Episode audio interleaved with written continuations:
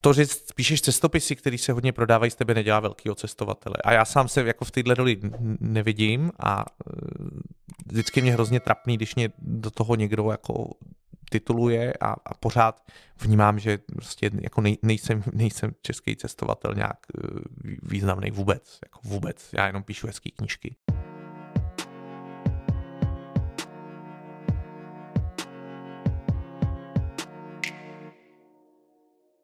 Podcast Světový pro vás natáčíme ve spolupráci s největším českým cestovatelským portálem Hedvábná stezka a časopisem Travel Life, plným těch nejlepších tipů na cesty.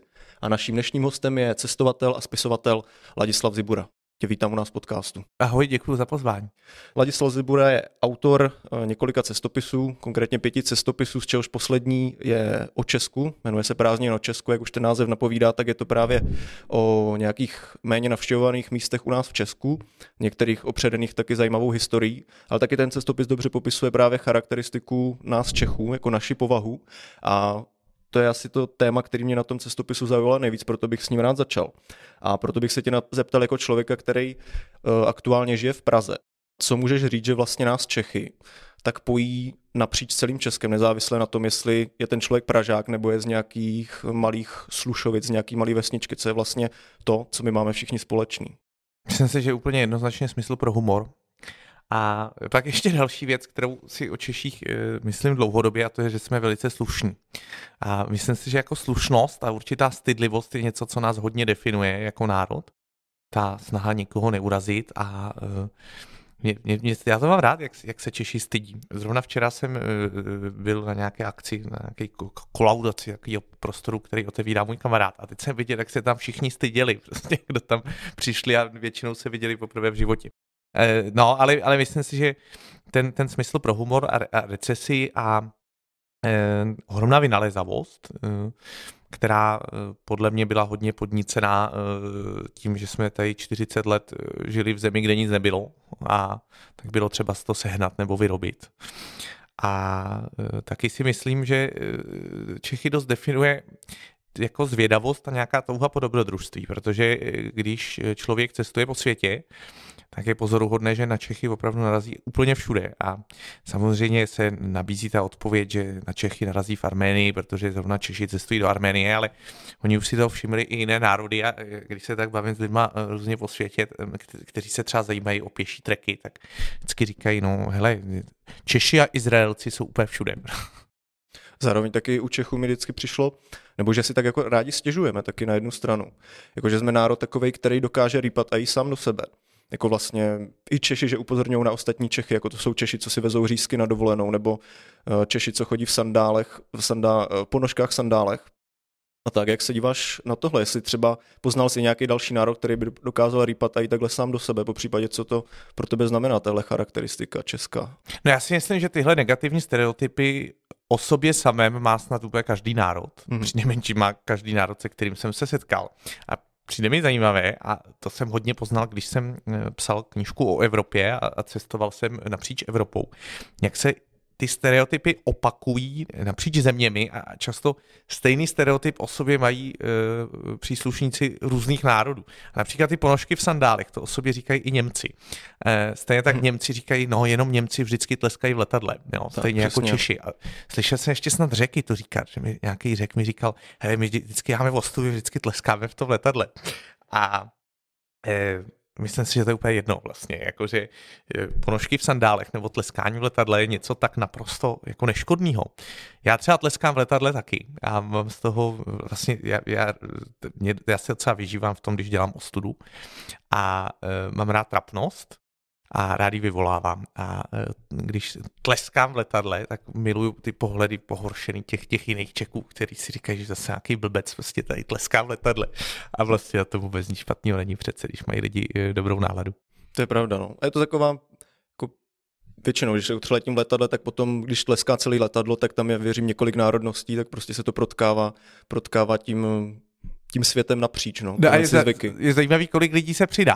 A já rád bývám ten první, kdo to jako roztleská takzvaně. A často to říkám svojí přítelkyni, říkám, Karolínko, teď se sleduj, teď to roztleskám. A vlastně to jde udělat úplně kdekoliv. A baví mě uvádět lidi do rozpaků tím, že to třeba udělám vlastně jako někde, kde se obvykle netleská, ale jak vidí někoho, kdo vlastně jako přesvědčivě a sebevědomě tleská, tak se radši přidají, kdyby se to náhodou očekávalo. Teď třeba jsem to udělal, když jsem byl běhat, tak já chodím běhat často na Pražský hrad. To je jedna z největších výhod Prahy, podle mě, tam je úplně nádherný běhání. Teď jsem takhle běžel na hrad a v 10 hodin dopoledne, tak tam na hradě z jedné věžičky troubí trubači. Jo? Nevím, jestli je to každý den, já jsem se s ním setkal poprvé. No a oni tam zatroubili tu znělku a já jsem právě se zastavil na těch schodech a aplaudoval jsem jim, což se asi vůbec neočekával, ale jak to viděli ty cizinci, tak si mysleli, že to je tam zvykem a tak začal celý schody tleskat se mnou. To je zajímavé, že vlastně člověk se potom přidá radši k tomu davu, než aby si jako řekl, jestli se jemu samotnému to hodí nebo nehodí. Vlastně potom následuje ten dav, nebo možná ten zvyk, který si myslí, že tam platí. Myslím si, že tahle konformita k cestování patří. Já se taky vždycky snažím co nejvíc plynout s místními a chovat se tak jako oni. Mm-hmm. No a zároveň taky o Češích četl jsem v jednom rozhovoru, kterým říkal, že Češi se aj rádi bojí. Tak vlastně čeho se tak bojíme? Nebo co z toho můžeme mít, že se bojíme? No tak já si myslím, že to je, nebo ještě by mě asi přišlo správný uvést, že samozřejmě tyhle národní stereotypy jako z definice jsou jenom stereotypy, že prostě to neplatí na každého jednoho Čecha, ale platí to jenom nějak v průměru třeba.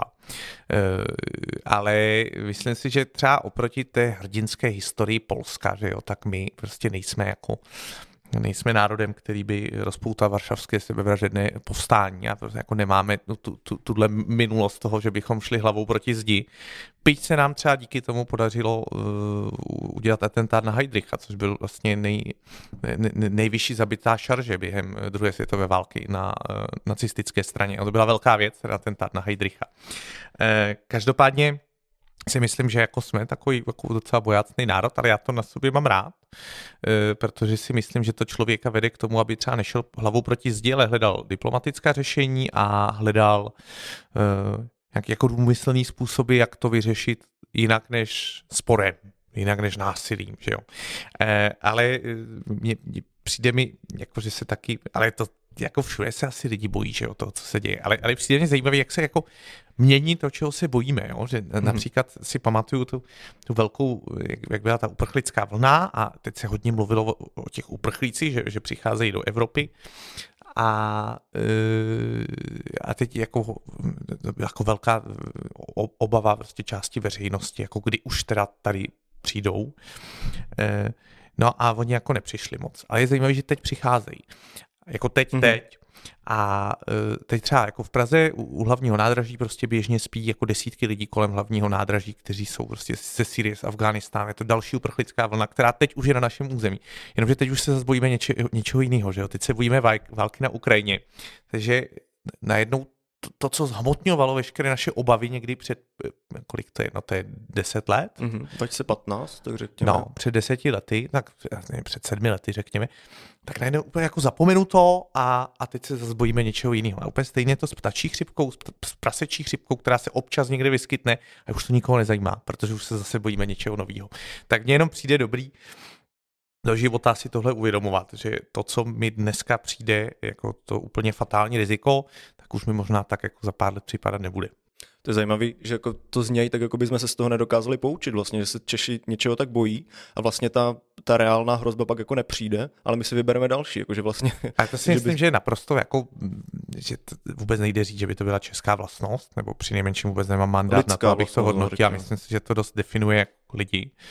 A já mám vystudovanou žurnalistiku shodou okolností tady v Brně a je to něco, čím jsem se jako zabýval během studia, no, jak vznikají zprávy, jak na ně reagují lidi a samozřejmě, že když se člověk jako uzavře do nějakého jako okruhu zpráv, který jenom potvrzují to, co už si myslel a zejména v době sociálních médií je to poměrně snadný, tak pak prostě ty hrozby vypadají fatálnější, než jsou. Ale mně přijde prima si připomínat, třeba to, že žijeme v zemi, která je z hlediska míry kriminality úplně extrémně bezpečná. A já si to rád těžím. Já třeba dneska výjimečně jsem přijel autem, já obvykle jezdím vlakem, ale tentokrát to jinak nešlo a stavěl se někde na Vysočině, na venkově pro svačinu a také jsem nechal prostě nastartovaný a odemčený auto jako před tím obchodem, šel jsem dovnitř. A vím, že to je v pohodě, že si to prostě tady můžu dovolit. Jo? A to je za mě jedna z největších devíz České republiky, že je naše země takhle bezpečná. A myslím si, že to jsou věci, ke kterým člověk dospěje až tehdy, když kouká na tu statistiku. Ale já mám moc rád jako čísla a moc rád to zkoumám právě proto, aby člověk dokázal plně docenit to, v čem si jeho země dobře vede. No, protože samozřejmě, když si jako otevřu noviny, tak to tak úplně nevypadá, že žijeme v bezpečné zemi, ale žijeme. A je to i zajímavé, když se třeba bavím s cizinci, kteří žijí v Praze, a to je další prostě super věc na Praze, že tam žije spousta cizinců, se kterými se můžeš pobavit, tak to je jedna z věcí, které oni uvádějí jako nejčastější důvod, proč se přestěhovali právě do Prahy, že je Praha bezpečná. Že by klidně žili v Paříži, v Barceloně, v Berlíně, ale že byste nepřipadali tak bezpečně jako v Praze. Nechci se nějak tady jako tohle vracet těm stereotypům nebo těm negativám, ale spíš třeba z hlediska i přednášek nebo tvojich přednášek nebo lidí, co ti třeba reagují na tvoje cesty, jak oni se dívají na to, že by měli třeba vyrazit na nějakou cestu jako ty. Je tam třeba taky nějaký jako strach nebo respekt třeba vyrazit do míst, kde jsi byl? Já si upřímně řečeno myslím, že když o něco jako opravdu hodně stojíš a máš silnou vnitřní motivaci to podniknout, tak to uděláš, i když z toho máš ten strach. Ten strach může být jako jednoduchý filtr toho, jestli o to tolik stojíš, že za mnou, když někdo přijde a řekne, já bych tak chtěl se podívat na ten Kavkaz, ale já nevím, jestli je to tam bezpečný. Říkám, no tak tam nejezdí prostě, no. To je jednoduchý, tak jedi nám. Jako jasně, někdy mi to lidi říkají, ale já vlastně svoje cesty, já vždycky záměrně podnikal tak, aby to bylo co nejbezpečnější a nevydával jsem se nikdy na žádný území, kde bych měl důvod jako předpokládat, že to pro mě bude jakkoliv nebezpečný.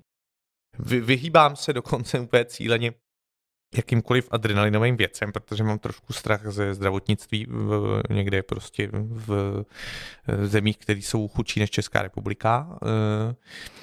A nejenom chudší než Česká republika, my vlastně máme velmi dobré zdravotnictví ve světovém kontextu.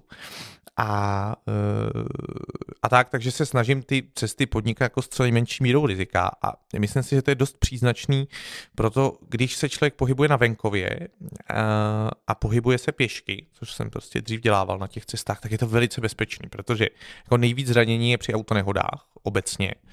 Do 35 let v České republice jako největší hrozba toho, jak člověk může umřít, je autonehoda. Jo? A pak v 35 už to vystřídají nemoci jater. To je zajímavé, že je možný se uchlastat. Že v 35 umřeš na to, že ses uchlastal a dokonce je to v 35 nejběžnější příčina úmrtí.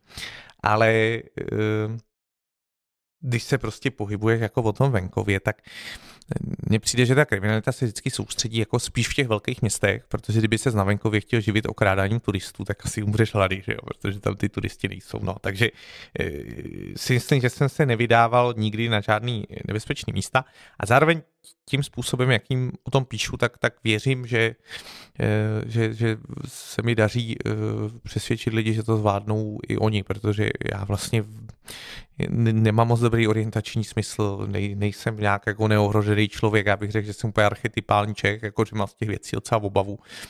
Umím být trochu oprsklej někdy, když potřebuju, ale zároveň jsem vlastně docela slušnej a stydím se a věřím, že když lidi vidí, že to zvládnou i tenhle prostě ňoumá, takže to zvládnou i oni. Mm-hmm. A kdo vlastně potom podle tebe čte třeba tvoje cestopisy, nebo je ten člověk někdo, kdo třeba jako na tu cestu nevyrazí, tak si o ní radši přečte, protože ty třeba říkal, že cestopisy nečteš vůbec a právě se člověk, který na ty cesty radši vyráží, tak pozoroval jsi tom jako nějaký vzorec, řekněme, těch lidí, co čtou? Teď jsem byl členem komise ceny Zikmunda Hanzelky před 2 roky. Tak jsem si musel přečíst asi 15 cestopisů, abych rozhodl teda o těch favoritech. A bylo to super, vlastně, že jsem zjistil, že u nás vychází úplně krásné knížky a občas jsem si říkal, že bych chtěl umět psát jako ty autoři. Ale je fakt, že cestopis není můj nejoblíbenější žánr a pořád to platí. Ale co se týká těch mých čtenářů, tak jednak já jsem se to snažil vypozorovat, protože už píšu knížky 8 let. 8 let dělám přednášky různě po republice, jak se s těmi čtenáři potkávám a vlastně za tu dobu jsem zjistil, že tam neexistuje žádný vzorec, že ty lidi nic nespojuje, že prostě čtenáři mých knížek jsou lidi napříč společností, což mě dělá ohromnou radost a já jsem se vždycky snažil knížky psát tak, aby byly stravitelné pro prarodiče i jejich vnuky, aby to tak jako překlenovalo ty generace, což podle mě hodně překlenuje český humor. Třeba Cimrmani to skvěle umí, že když jdeš na Cimrmany, tak vidíš, že tam jsou lidi všeho věku a všichni se smějou. No, ale pokud bych měl jako vysledovat jednu skupinu, která se často opakuje, tak to jsou lidi, kteří se mnou chodí a říkají, hele, vy si plníte můj sen, protože mě je, já nevím, 80 a já jsem chtěla cestovat vždycky a za toho socialismu to nešlo a pak přišla revoluce a já neměla peníze. No a teď mám peníze, ale už jsem stará a neumím jazyky. Tak to bych řekl, že je úplně jako typický příběh a myslím si, že to je jeden z důvodů, proč jako u nás ten cestopis jako žánr kvete, protože mladí lidi, myslím, lidi po 60, který dneska cestují po té revoluci a píšou ty cestopisy, tak si plní sen dvou generací lidí, kterým tohle nebylo umožněné. A nebo jim to bylo umožněné za cenu prostě nějakých jako hrozných kompromisů a toho, že podepíšou spolupráci a tak dále. No. Takže vlastně cestopisy potom přináší poznání toho, co ti lidi třeba by chtěli poznat kdysi, tak to můžu poznat teď. No jasně. A myslím si, že je prostě důležitý si připomínat, ač se zdá, že prostě žijeme jako v těžké době, protože se objevilo nějaké infekční onemocnění a protože máme drahé energie a protože zuří válka nedaleko od našich hranic, tak je zároveň důležité si připomínat ten kontext toho strašlivě turbulentního 20. století, kdy člověk, který se narodil třeba, já nevím, jako v roce 1900, tak jako ve chvíli, kdy dospíval a přišel do puberty, tak začala první světová válka, pak zažil nějaký krátký období teda jako bezstarostnosti, jenomže jakmile on měl nějaké svoje děti už odrostlejší, tak se začala blížit ta druhá, on prožil druhou světovou válku, pak rok 1948 zadrátovaný hranice, nějaký záblesk naděje v 60. letech, pak sovětská okupace, normalizace, jako hrozný vlastně. A tomu člověku bylo v roce 1989, mu bylo 89 let a během jeho života vlastně jako zažil nějakých 15 let jako svobody. Jo. A toho, kdy svět nebyl ve válce a byl v pořádku. No, tak si myslím, že v tomhle kontextu opravdu je ohromná výsada naší generace, že už to takhle není. A zároveň si myslím, že tohle uvědomění vysvětluje spoustu věcí, se kterými do dneška máme problémy v Česku, na kterých je třeba pracovat. Jo? Že jako není těžký najít ten původ, protože tady prostě 100 let se fakt žilo těžce.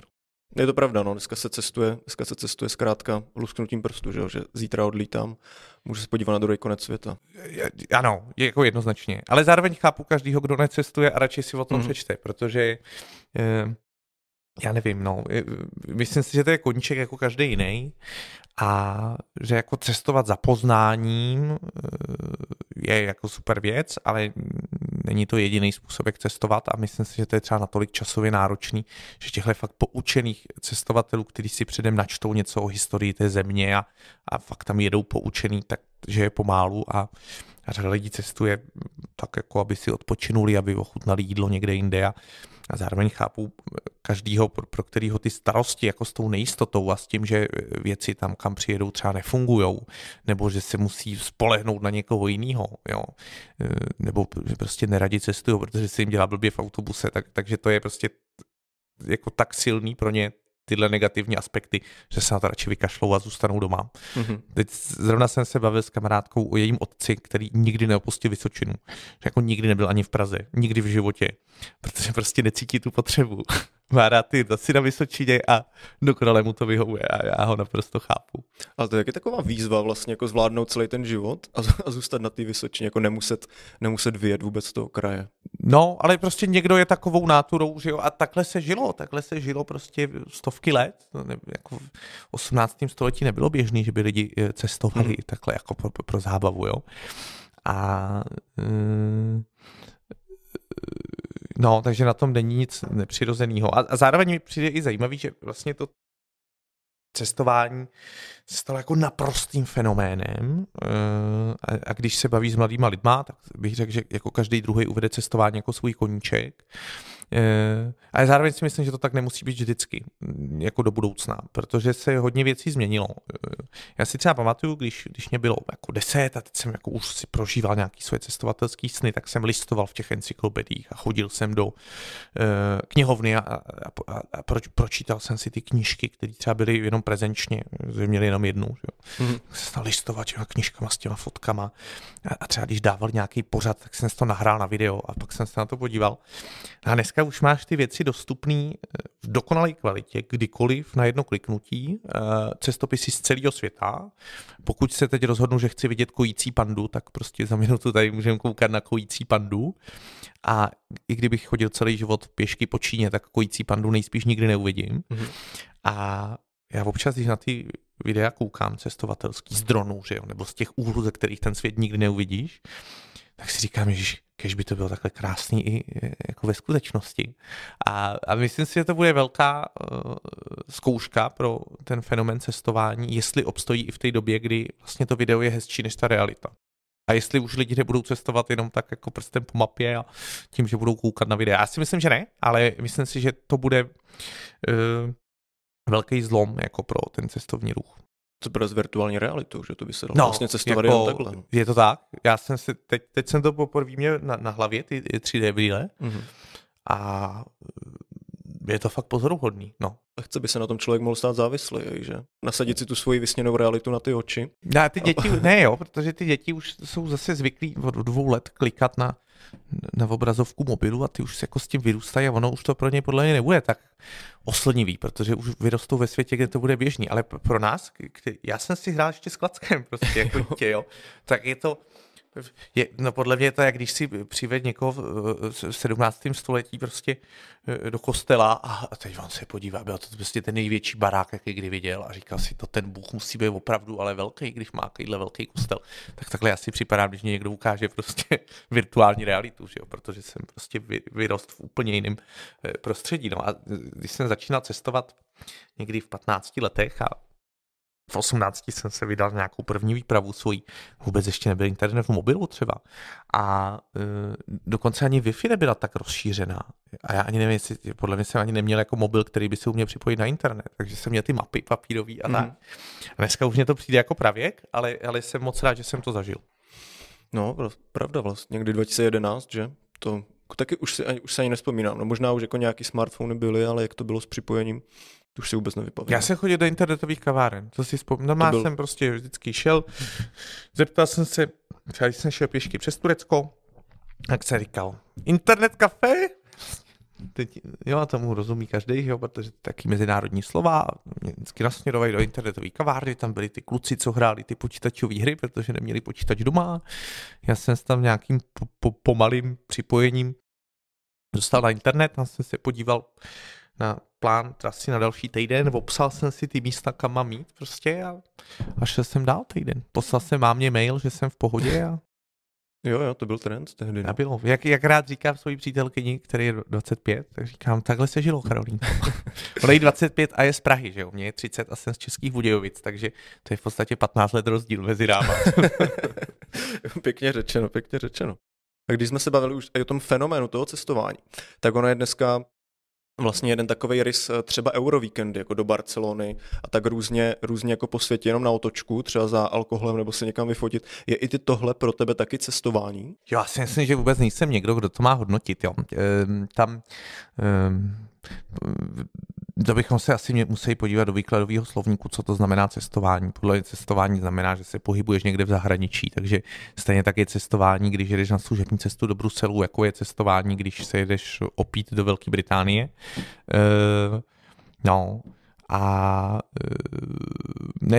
Já nemám rád kádrování obecně, jako jsem si říkal, si každý cestuje tak, jak mu to vyhovuje.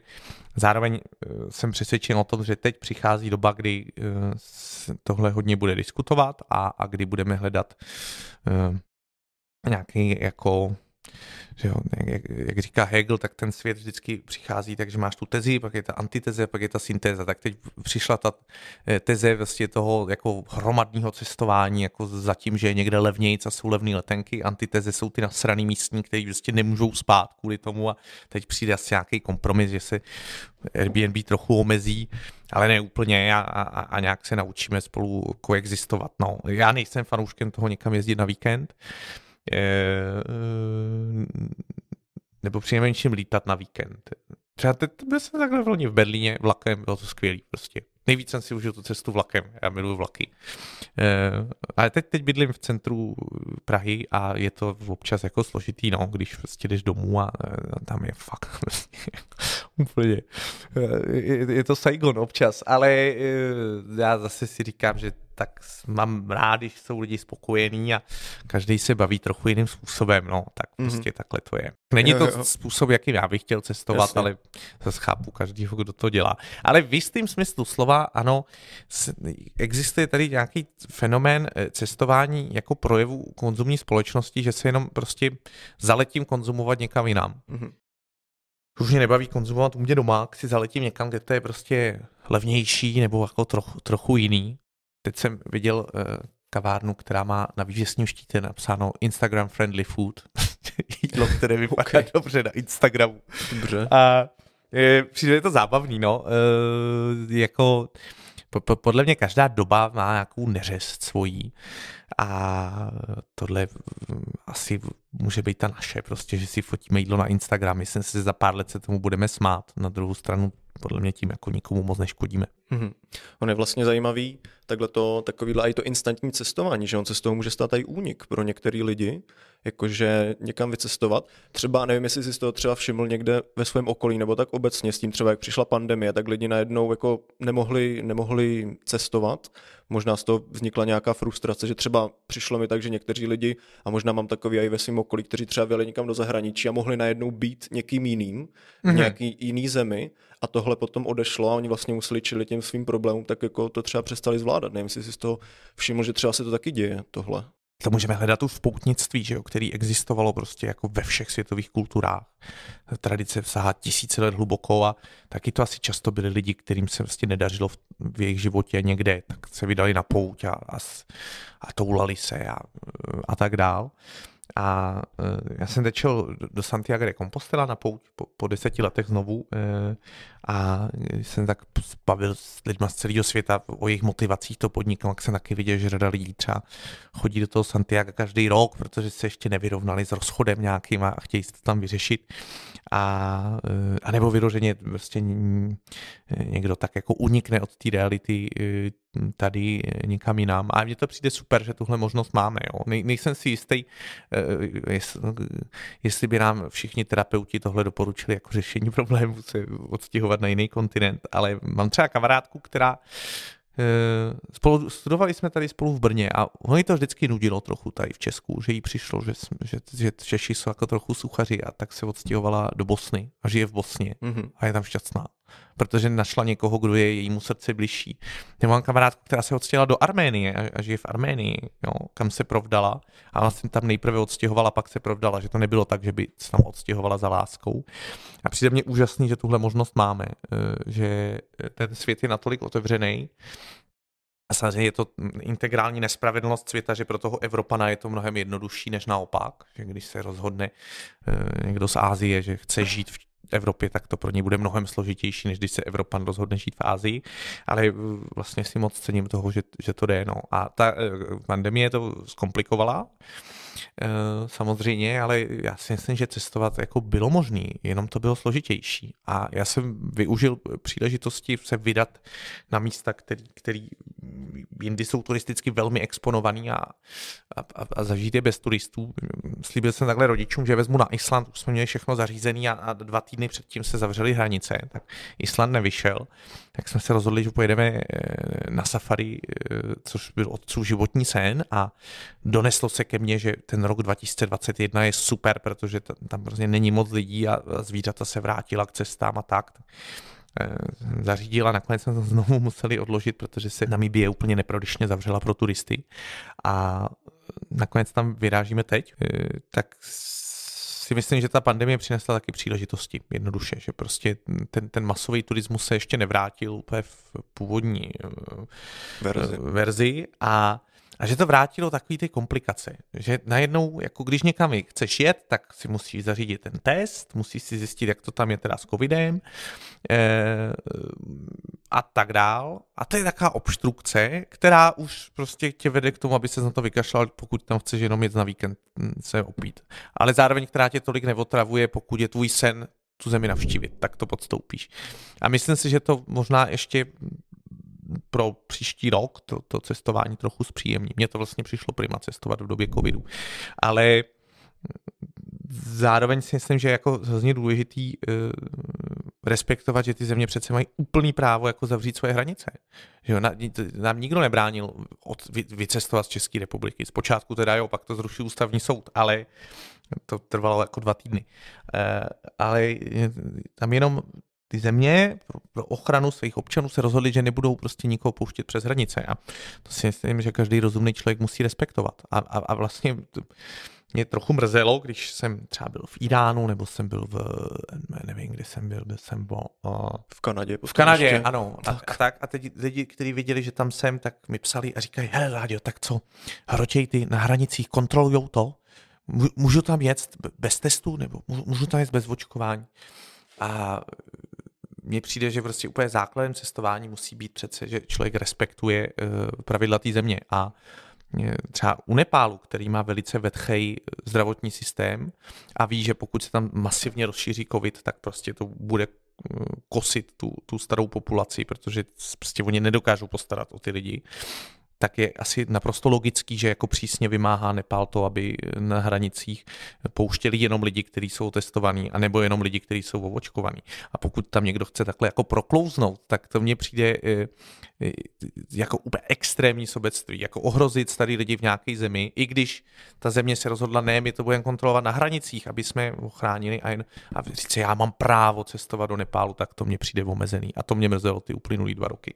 Takový sobecký je zároveň i zbytečný vlastně pro ten požitek toho jednotlivce ohrozit jako daleko větší masu lidí. Na mně totiž přijde, že jako tady, že hodně žijeme v módu toho, že máme právo na něco, pořád jako právo. Jo? A nevím vlastně, odkud tohle ani vychází, ale přijde, že často prostě se s tím setkávám u některých lidí, kteří cestují, že mají třeba typicky ten pocit, že mají přece právo jako někam cestovat, ono to tak úplně není. Že jo? Právo prostě a žádný povinnosti. V první řadě mají práva ty lidi, kteří v té zemi žijou a oni si to, ať si to nastaví, jak chtějí prostě. No. A já naprosto respektuju, že třeba je někam složitý cestovat, nebo že to nejde vůbec, nebo že musím podstoupit nějakou jako bezpečnostní prohlídku, když do té země chci.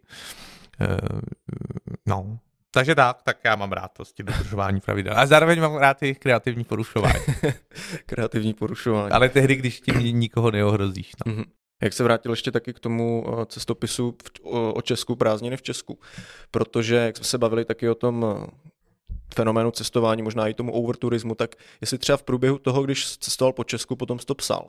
Jestli v tobě vznikla i nějaká touha nebo, no řekněme, touha upozornit třeba na to, jako na udržitelnost turismu. Že vlastně jako teď už se o tom taky mluví, o udržitelném turismu, o tom, že člověk nemusí jezdit přes půl světa, ale může zajet někam v Česku. Jasně, no. Tak jednak si myslím, že se to musí řešit ty regiony, které na to kompetence mají. Jo. Prostě můžou to řešit ubytovacíma poplatkama, kapacitou parkovišť a tak dál. a je to na těch místních samosprávách. A já hodně vidím udržitelnost turismu v tom, že lidi budou jezdit, utrácet peníze do chudých zemí, protože to mně přijde, že já jsem si hodně oblíbil Nepál, já jsem tam dvakrát, teď tam, po druhý jsem tam za rodiče, teď se tam chystám po třetí ještě. A to je přesně země, kde tenhle pocit mám, že jako přijedu do jedné ze 30 nejchudších zemí světa a prostě utratím tam nějaký peníze, čímž pomůžu místním. Samozřejmě, že u těch byrokratických zemích je trochu komplikovaný prostě, jakým způsobem jsou pak ty peníze přerozdělovaný, ale pořád tam prostě nějaký peníze přivezeš. A myslím si, že tím má cestování do určitý míry potenciál bojovat proti globální chudobě a přispět jako dobrým věcem. Typický příklad může být ta oblast Banátu v Srbsku a Rumunsku, kde dodnes se zachovaly české vesnice, kde žijou především Češi, který už šestou generaci tam mluví česky, jo? Ač tam žijou vlastně od nějakého poloviny 19. století, tak se jim podařilo tohle zachovat. A není tam práce, jo? Nebo je tam práce ve velmi omezené míře a od 90. let se houfně začali Češi, kteří tam žili, zvracet zpátky prostě do Česka po 150 letech. A vlastně to, co může změnit ten exodus, tak je to, že tam začnou jezdit lidi na dovolenou a že se z toho stane výletní oblast a že najednou lidi v těch svých domečcích, který tam mají, tak budou moc pronajímat pokojíček po cestném, kterým uvaří, jo, a vlastně se z toho stane výletní oblast a budou spolu žít v symbioze, že je bude živit nějaký políčka, domácí produkty a turisti, kteří to ocení. Takže tam jednoznačně vidíme, že prostě ten turismus může přinášet i dobré věci a proto tam rád jezdím taky. No a stejně tak si myslím, že to může být u těch chudých zemí. Já si vzpomínám třeba, když byl ta strašlivá vichřice v Tatrách, to je dávno, to je asi 15 let, tak tehdy mluvil, a nejsem si jistý, a myslím, že to byl Dzurinda v televizních novinách, a řekl, no, co bych vzkázal lidem, jestli nám chcete pomoct tady v Tatrách, tak sem přijeďte na dovolenou. Jo, přivezte sem nějaký peníze, pomozte nám jako Národnímu parku bojovat prostě s tou katastrofou a nastartovat ten, jo. A to my jsme tam jeli pak s rodiči na dovolenou ten další rok hned. Jo? A to mně přijde super. Já třeba jsem do Nepálu jel rok poté, co tam bylo to zničující zemětřesení. A šel jsem přes ty oblasti, kde to zemětřesení bylo. A věděl jsem, že prostě, když tam utratím nějaký peníze, jak těm lidem aspoň trochu pomůžu. A takže to si myslím, že může být cesta, no a overtourism určitě jako existuje jako problém a jsem prostě rád, že to nemusím řešit já. No. A ještě turismus do regionu, že jo, to já vždycky, když mě někdo říká prostě, že chce jít do Česka, já říkám, to je super, jeď do Brna, to je báječné město, to budeš nadšený, nebo do Ostravy, nebo do Zlína, to je město, který si nikde jinde v Evropě neviděl, Zlín. No a myslím si, že najednou, když někdo pojede do Zlína, že jo, tak to pro něj bude unikátní zážitek, protože tam málo kdo byl.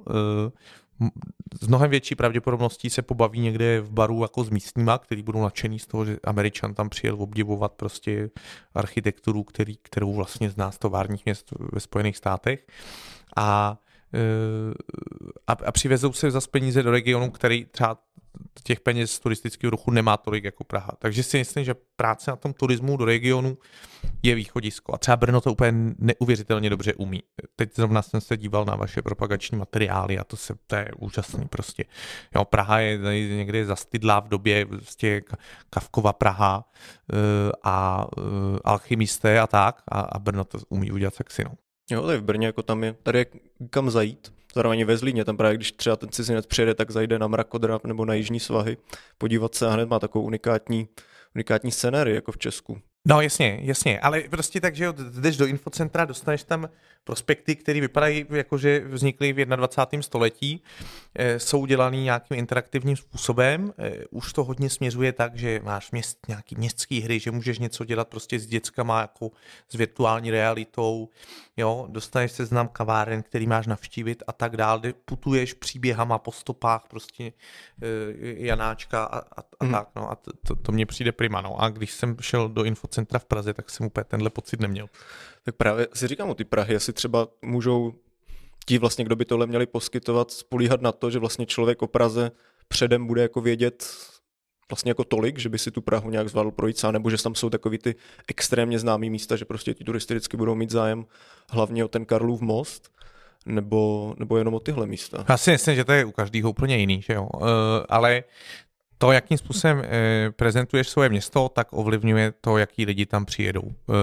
A no jasně, tak prostě ve městech, kde se jako netoleruje to, že by tam po půlnoci někdo dělal bordel opilý na ulici, tak prostě tam nebudou jezdit lidi dělat opilý bordel na ulici, protože ví, že se jim tam nebude dařit úplně dobře. No. A myslím si, že je fajn jako ty problémy identifikovat a popsat a hledat řešení. No ale to se teď děje. Já bydlím na Praze 1 a vlastně třeba teď velký téma Prahy 1 je Airbnb, protože vlastně pro spoustu lidí, který tam vlastní byt, tak najednou z jejich domů se stal hotel, protože prostě 5 dalších bytů jako pro na těch přes Airbnb a je to pochopitelně je to značně nepříjemný. No. Ale já věřím, že se tohle všechno vyřeší. Jo. To jsou věci, které jsou poměrně nový. Když se podíváš třeba na statistiku to globálního turismu, tak opravdu to úplně jako strašně rychle akcelerovalo až do toho roku 2019, kdy to bylo úplně urvaný z řetězů všechno.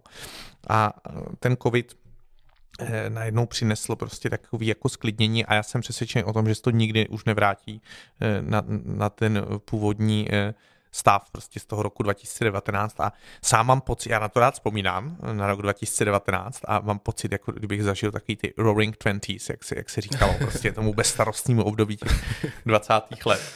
No a myslím si, že je prostě, že je jako teď čas se poučit s obou zkušeností a najít nějaký kompromis. Ale zase třeba centrum Prahy bylo tak smutný bez těch turistů, když to bylo úplně prázdný, že on tam nikdo nežije. Na Praze 1 žije asi 20 000 lidí. Tak to bylo takový smutný, ty prázdné ulice. Bylo úplně postapokalyptický. Zůstal jenom Janek Rubeš. No. Já myslím, že ani Janek tam nebyl. Tak bylo úplně prázdno. Mně právě přijde v tomhle jsem super, jak říkal, že se o tom dá šířit nějaká ta osvěta právě, že o tom třeba i o tom lokálním turismu nebo o tom, co se vlastně všechno dá dělat. Že se to dá vlastně takhle jako prohloubit, rozšířit mezi lidi. A zajímalo by mě, jestli se třeba jako zamýšlel někdy nad tím, že to je třeba, nebo že to může být třeba i nějaký tvoje poslání, jako o tom předat ostatním lidem to, jak třeba můžou pomoct světu, nebo jak se můžou na určitých místech chovat tak, aby to prospělo zkrátka všem? No mě s věkem tyhle mesiářské myšlenky opouštějí, takže jsem asi v sobě měl mnohem víc ještě před pár lety, ale snažím se třeba cíleně jako psát o těch regionech a doporučovat lidem, ať jdou někam, kam nejezdí všichni. To si myslím, že je úplně základní filozofie všech mých knížek. A třeba když jsem psal knížku o Česku, tak vznikla taková věc, která mě dělá velikou radost do dneška. Vznikla mapa, kterou jsem udělal ve spolupráci s lidma, kteří mě sledují na sociálních sítích, kterých jsem se vytrvale ptal, jestli mi doporučili nějaké neobvyklé místa ve svém okolí. A výsledkem téhle práce je asi 600 míst k dnešnímu dni, k každému jednomu místu jsem napsal anotaci, anebo jsem převzal anotaci těch lidí, přičemž se často v těch popisech těch míst jako objevuje ten typický český humor a je zábavný, jak každý místo je popsaný slovy někoho jiného, kdo mi ho doporučil a vznikla z toho taková super mapa, která je na zibura.cz/výlety. Vidělo ji asi 800 000 lidí už a já sám ji používám kdykoliv, kamkoliv jedu, že se podívám, co je zajímavého v okolí a jak je tam těch 600 míst, tak už opravdu kdekoliv se vyskytneš, tak v okruhu 20 kilometrů je několik doporučení a je to takový editorský výběr jako bizarních, kuriózních, zásadních v historii a čímkoliv neobvyklých míst. Tak to je taková věc, kterou mám moc rád a která podle mě přesně jako naplňuje tuhle definici toho, o co se snažím ukázat, že cestovat jde i jinam než na ty nejprofláklejší místa. A já si pak přijdu jak v Orwellově románu, když přijedu prostě Dolní Moravu, tam k té stezce v Oblacích a vidím, to bylo největší parkoviště, jaký jsem v životě viděl. Tam jsou prostě tisíce a tisíce aut a nasraný lidi, protože prostě tam ta dynamika prostě tohohle cestování na tyhle místa je vždycky stejná, že přijedeš, jsi nasraný, že nemůžeš najít parkování, pak tě nasere cena parkování, pak tě konečně zaparkuješ, pak jdeš k té atrakci, nasere tě cena vstupního, prostě nasere tě fronta. Pak o 2 hodiny později se vrátíš do toho auta a konstatuješ, že to bylo fajn, ale že tam bylo moc lidí prostě a jdeš pryč a příští víkend to zase opakuješ. No tak se snažím v těch knížkách ukázat, že to může být i zajímavější, ale kdo má furt hledat ty náměty? To je strašně těžký.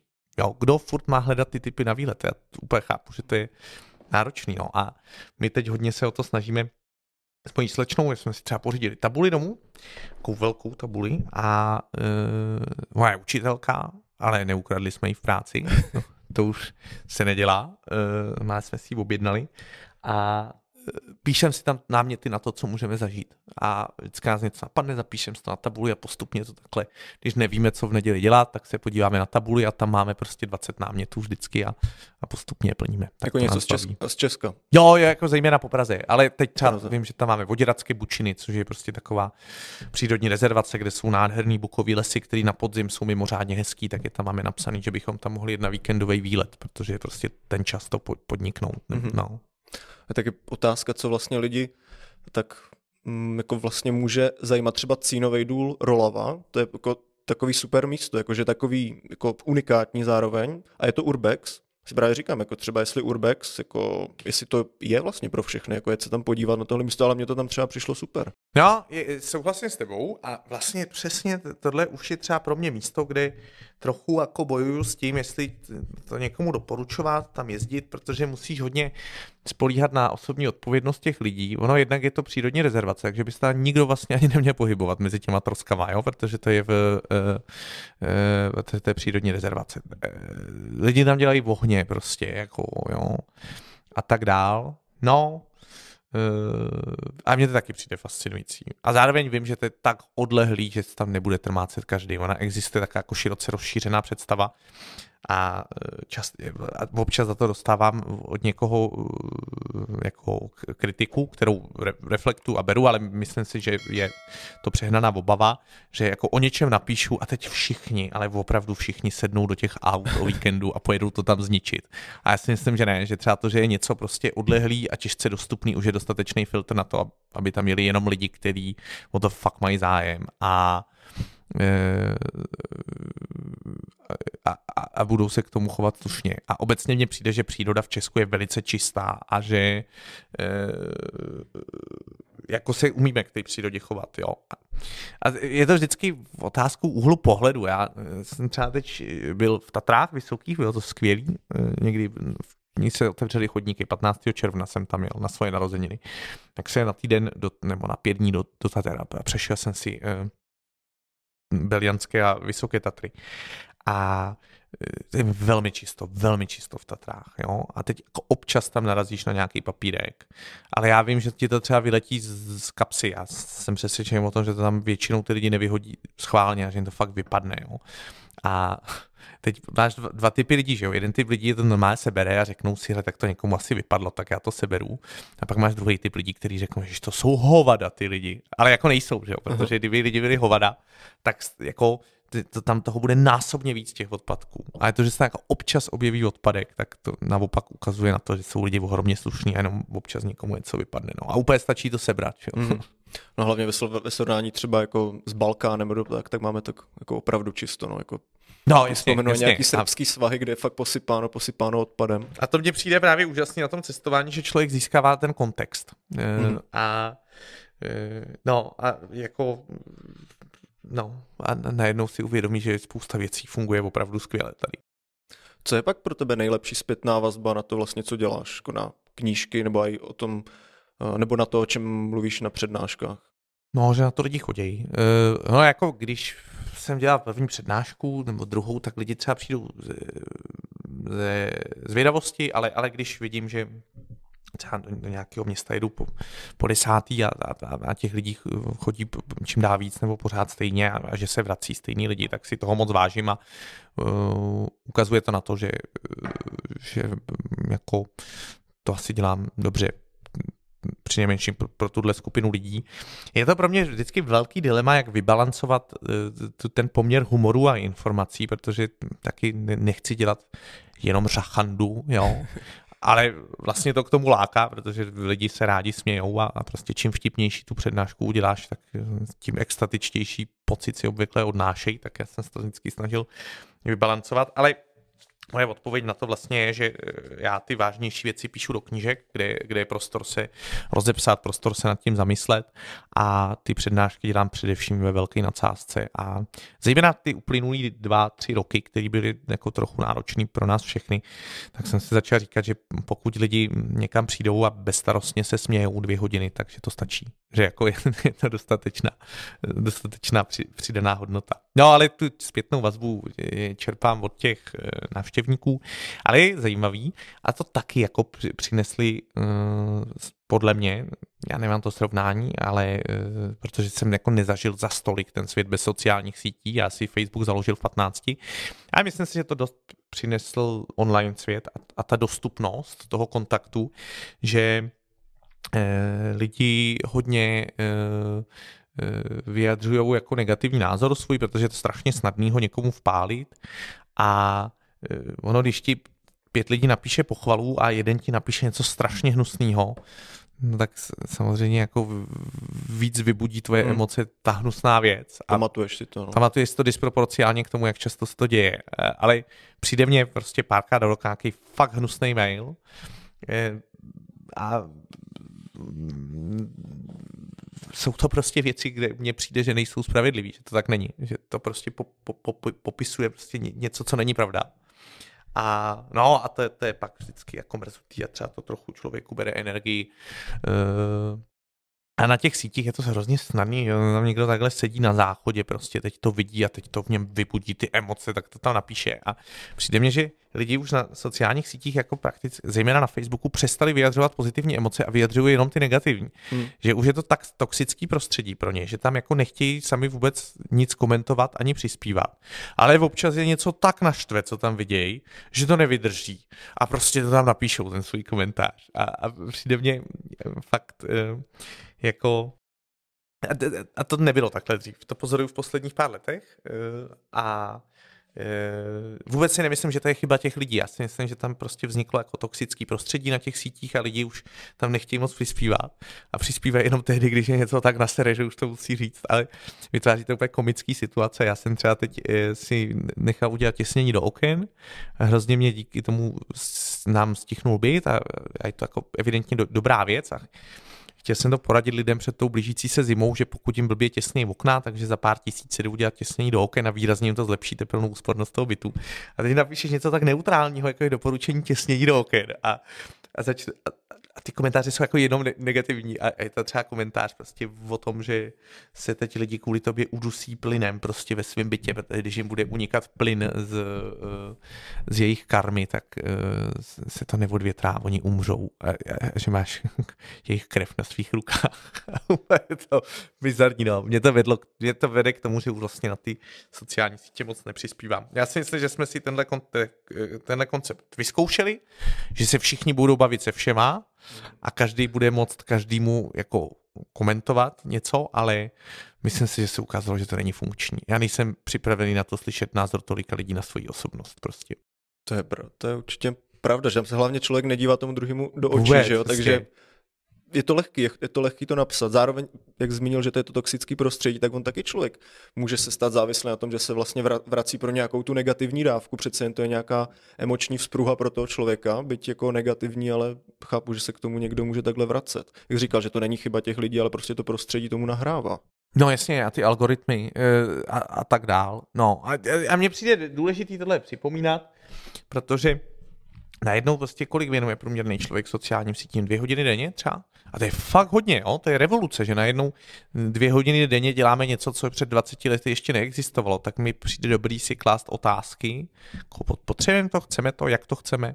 Za mě je třeba odpověď, že je ještě teď jako hodně silný trend, že by jako nikdo neměl nikoho blokovat a že se to hodně bere jako něco, co se nedělá, že někoho zablokuješ, cenzura, ale hele, vlastně, když jako někdo roky pod tvýma komentářema jenom vysírá lidi, ale fakt tak, že je na ně hnusnej, prostě úplně bezdůvodně, já jsem začal ty lidi blokovat normálně. Pokud vidím, že někdo prostě pod mýma příspěvkama je jenom zlej na lidi, a já nejsem politik, že jo, já nepíšu už ani o vážných tématech, prostě píšu o těsnění, a když vidím, že tam někdo prostě je zlej, tak už pár desítek lidí jsem takhle zablokoval a myslím si, že to je cesta. A i jsem zvažoval, že bych u některých příspěvků prostě zakázal diskuzi, protože se to třeba i zvrhne někam, kam jsi to vůbec nechtěl. Jakože třeba napíšeš něco o, já nevím, jako nespolehlivým taxikáři, který je přistěhovalec.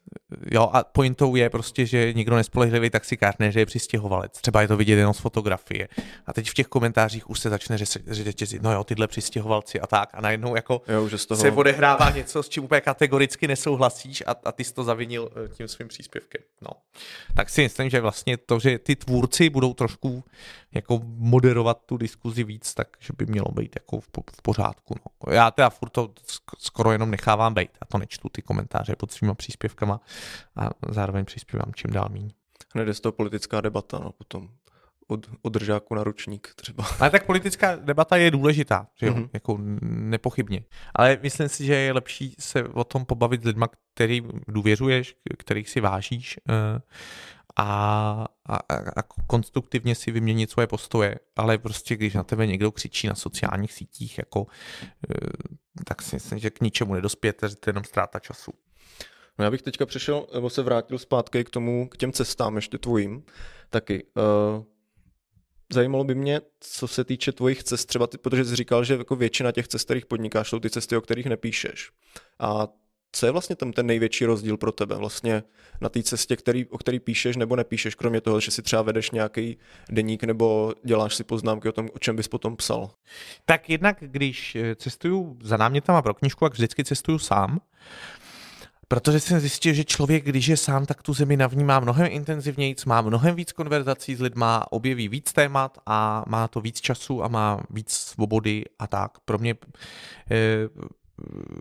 a možná je to taky proto, že jsem trochu vzešel z toho prostředí těch novinářů, který byli moji spolužáci, že mi to přijde podobný, jako kdybych šel dělat reportáž a měl jsem s sebou prostě manželku, o kterou bych se musel starat. Tak prostě to cestování je jiný, když je ve dvou. A když se vydávám jenom tak často cestuju s někým, mám to moc rád, protože tak jako, hezky vás to zblíží, prostě zažijete spolu spoustu srandy a tak dál, ale přijde mi, že se to odehrává do určitý míry jenom v kulisách té země. Zatímco, když člověk cestuje sám, tak těm věcem přichází na kloup mnohem rychleji, mnohem víc věcí si všimne. A já mám pocit i, že mě to dost naučili ty pěší poutě si všímat věcí kolem sebe. Že jako jdu a mám takový radar prostě na zajímavé situace. A nestydím se úplně podívat, prostě zeptat a tak. Dohledávám si pořád nějaké podrobnosti k tomu, proč to takhle je. A musím říct, když jsi se teda ještě ptal na to, co je zpětná vazba pro mě, tak jako to největší vyznamenání vždycky je, když někdo, kdo v té zemi žije, řekne, že jsem ji dobře popsal. A to se mně občas stává, třeba s Čínou se mi to stalo od několika lidí, kteří v Číně žijou. A to je vždycky jako to největší vyznamenání pro mě, když někdo, kdo žije v Číně 20 let, tak řekne, hej, ty jsi to fakt popsal dobře, prostě takhle já to vnímám taky. No, a takže ty cesty, po kterých chci psát, definuje to, že tam cestuju sám na delší dobu. Já jsem vypozoroval, že prostě na napsání knížky je ideální doba prostě tak 6 týdnů až 2,5 měsíce. A jinak už toho materiálu mám zbytečně moc a trápí mě, že musím věci, které mě přijdou ohromně zajímavé, vynechávat. A myslím 6 týdnů až 2,5 měsíce cestování. Jo. Napsat potom doma tu knížku mi trvá mnohem déle. No a taky si vybírám destinace, o kterých vím, že se mě bude dobře psát a že asi budou zajímat ty čtenáře. No, zatímco už cestuju tak jako pro radost, tak teď jsem byl se svým děvčetem v Kanadě na 3 týdny. Měli jsme půjčený auto, vlastně spali jsme v kufru toho auta, byla to velká romantika, ale reálně jsme si řekli, že Kanada je fakt velká a že nebudeme jezdit daleko a že raději důvěrně poznáme Vancouver Island a okolí Vancouveru. Najeli jsme dohromady asi 3000 kilometrů a třeba vím, že kdybych chtěl psát o Kanadě, tak to nemůžu udělat tak, že bych objel Vancouver Island a napsal bych knihu Kanada. Vždycky, že bych musel projet celou tu zemi. To bylo kousíčku země. No. Mám jako asi do určitý míry větší svobodu, když cestuju bez úmyslu o tom psát. Na druhou stranu, když cestuju s úmyslem o tom psát, tak mě dělá ohromnou radost, že mě to nutí k tomu, abych se bavil s těma lidma, že mě to nutí k tomu, abych se zajímal. A zároveň mám pocit, že proto mám legitimitu, že mi nemusí být blbý někoho zastavit. Protože když řeknu, hele, já píšu knížky o cestování, teď píšu knížku o Kanadě a hrozně by mě zajímalo. A to už je pro mě situace, když se třeba nestydím ozvat starostovi nějakého města třeba. Jo. Že ve chvíli, kdy už za tebou stojí nějaký publikovaný knížky, tak ti to prostě není blbý, protože seš v pozici toho reportéra. No. Takže v tomhle se to pro mě liší ty cesty soukromí a ty cesty služební, o tom budu psát. Říkám tomu občas legrace služební cesty, je to tak. No já jsem si říkal třeba, jako u té extroverze, jestli ti to bylo vždycky takový jako přirozený na těch cestách, hlavně na těch cestách, jako o kterých píšeš, nebo třeba jestli si stvořil jako takovou nějakou roli Ladislava na cestách, o kterých píše, vlastně ve kterých jako přirozeně vstupuje do toho extrovertního módu vlastně, ve kterém se bavíš s těma lidma. Já mám hrozně rád lidi, jako obecně. Prostě mě vždycky lidi přišli úplně fascinující a vždycky jsem si rád povídal s lidma. Což ale taky neplatí bezvýhradně, že taky někdy chceš být sám prostě a tak, ale když jsi na cestě, tak jsi naladěný úplně jinak, že jo, nepotřebuješ odpočívat tolik, protože ta cesta samotná je pro tebe odpočinkem, každý ti přijde zajímavý, mně taky přijde, že jako při cestování jsi mnohem tolerantnější k těm lidem, že když, já nevím, když budeš jako dlouho stát v křižovatce v Itálii a někdo se vykloní z okýnka prostě a začne na tebe křičet, tak si řekneš, ach ti temperamentní Italové. A kdyby se ti tohle stalo v Praze, tak si řekneš, že ty Češi jsou taky debilové, že jo, a jako stejná situace. No, takže ty lidi v zahraničí, každý ti přijde zajímavý, třeba i tím, že je protivnej nebo tak. A ty máš dobrou náladu a tu dobrou náladu přenášíš na ostatní, že jo? A ty lidi taky z toho mají radost, že se baví s někým, kdo má dobrou náladu. A nebo jsou polichocený tím, že se někdo zajímá o tu jejich vesnici. A tím, že si vybírám míň zjevné, míň profláklé, řekněme, cíle, tak třeba ty lidi jsou polichocený, že se o ten příběh někdo zajímá, že jo. Asi to též nejde aplikovat, kdybych psal o Pražském hradě, ale jakmile se rozhodne, že napíšeš o hradě Švecburg, což je nejmladší český hrad, který si vybudoval pan Švec v roce 2014, tak prostě můžeš přijet do Kváskovic a zazvonit na pana Švece a říct, pane Šveci, já bych rád napsal o vašem hradě a pan Švec bude nadšenej a pozve tě k sobě domů. Takže jako vždycky se mě rád tyhle ty konverzace s lidma, no. A to cestování ti dává příležitost ty zábavné konverzace mít. A vnímám ale, že se úplně změním, jako když cestuju, že když jsem v zahraničí, tak jsem jako otevřenější tím věcem a tak. A když jsem v Česku, tak jsem svým způsobem uzavřenější, ale je to taky proto, že tě obvykle neosloví, jako já jsem moc rád třeba bavím s lidma v hospodě, vůbec nic o sobě nevíme, to je super. A ještě jeden takový moudrý člověk na cestě do Santiaga, tak mě řekl, já jsem z toho hodně vzal k srdci, říká, já se nikdy neptám lidí na jejich povolání, protože povolání to je nejsilnější škatulka, kterou si o lidech děláme a jakmile se dozvíš, jaký je něčí povolání, tak už na ně navždycky nahlížíš podle toho. A já jsem se přestal ptát lidí, co dělají za práci a hrozně mě to zlepšilo ty konverzace. Jo? A přijde to úplně poetický s někým takhle stát vedle sebe v té hospodě prostě někde na Slovensku a 3 hodiny se bavit a vůbec nevíte. Jste 2 lidi, co mají rádi hory prostě, to je celý. Jo? No, tak to mě baví. Ale jakmile třeba tě osloví někdo, kdo se s tebou chce bavit o práci, což pro mě je typicky, že se mi stane někdy, že mě někde někdo pozná občas a samozřejmě, že jsem tomu rád a je to moc milý, že lidi čtou moje knížky a vážím si toho, ale nemám třeba vždycky náladu v pátek večer se bavit o cestování prostě s někým v hospodě, koho vidím poprvé v životě.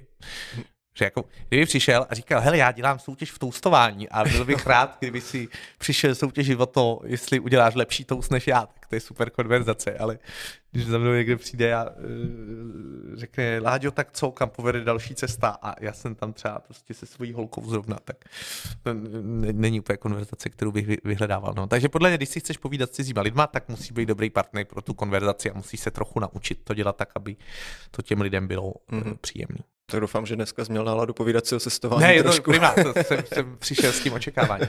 Jasně. Právě o tom jsem se ptal taky na tu extraverzi na těch cestách. Ty jsi vlastně říkal v jednom rozhovoru, to bylo, že přirozený stud nám velí mluvit jen s člověkem, ze kterým jdeš, když jste tam ve dvou. No, a právě o samotě, tam už ti nezbývá nic jiného, než jako navazovat vlastně ty konverzace. Ano, protože vždycky, přesně, jako, co uděláš? Jako, hele, co uděláš, když přijdeš na večírek? Všichni se trošku stydějí na večírku, takhle to je prostě. Jo, kdo tam nikoho nezná. A někoho tam znáš. Hele, to prostě, i kdyby byla tvoje nenáviděná prostě matikářka ze základní školy, tak za ní jdeš, jo? Protože to je ta jistota, do který se ukryješ, než aby se šel bavit s cizíma lidma. A při tom cestování je to stejný, že jo? Tak se normálně stydíš, tak si radši vykládáš s tím, s kým jsi tam přišel. A když jsi tam sám, no tak prostě ti nic jiného nezbude, než se bavit s těma cizíma lidma. A já to třeba i dělám občas, když jsem sám někde na večírku nebo tak vždycky jdu za tím, kdo vypadá, že se nemá s kým bavit, a jdu se s ním bavit. A vlastně vím, že vytrhnu ten spaty i jemu, často prostě, protože on je rád, že někdo že ho zbavil té jeho trapnosti. A nebo to ještě dělám tak, že vždycky jdu, když, a to taky hodně změnil ten covid, a když je nějaký tak nějaká jako oficiálnější akce, tak vždycky jdu zatím prostě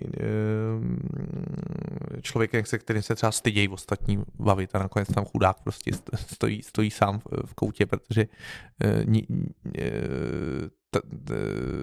takhle jsem se seznámil třeba s Miloněm Čepelkou z divadla Jary Cimrmana.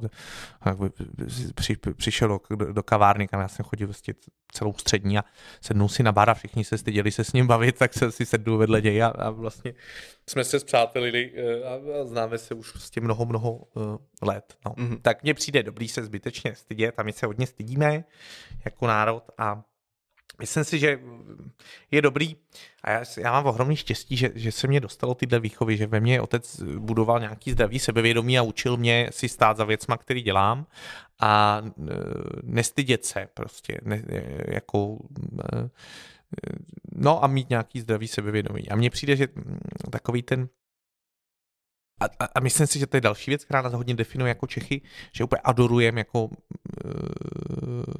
takový to sedávej panenko v koutě, budeš-li hodná, najdou tě, a adorujeme ty skromný hrdiny, že vlastně hrdina vždycky musí být skromný, jinak není hrdina. A že když děláš něco dobrýho a mluvíš o tom, tak už se to nepočítá prostě, že vždycky o tom musíš mlčet, a jednou tě objeví nějaký reportér někdy po tvojí smrti, a pak se staneš hrdinou, jo. Ale mně vlastně přijde, že je skvělý, když něco jako zajímavého děláš a ještě o tom mluvíš, a třeba k tomu inspiruješ jiný lidi. A že to je neméně hodnotný. A hodně mě to pomáhá prostě, že hodně třeba přemýšlím o věcech, jak je udělat co nejlíp, a hodně o sobě pochybuju, protože mně to přijde prostě jako úcta třeba k těm návštěvníkům těch přednášek, abych přemýšlel o tom, jestli to dneska bylo dobrý, co jsem udělal blbě a tak dál. Ale nemám takový stavy, kdybych jako byl v zákulisí a klepal jsem se a styděl jsem se vylez na pódium. A je třeba i přijde zajímavý, že protože se tím zabývám, tak rád pozoruju ty veřejné vystoupení jako různých lidí, a přijde mi zajímavý, jak u nás je zvykem vždycky na začátku říct: no, já nejsem žádný řečník. Jak může proboha jakýkoliv proslov začít slovy: já nejsem žádný řečník prostě. Nebo ještě lidi rádi říkají: no, já vlastně to vůbec nemám připravený. Tak si říká: proč sem lezeš, když to nemáš připravený? Víš, že...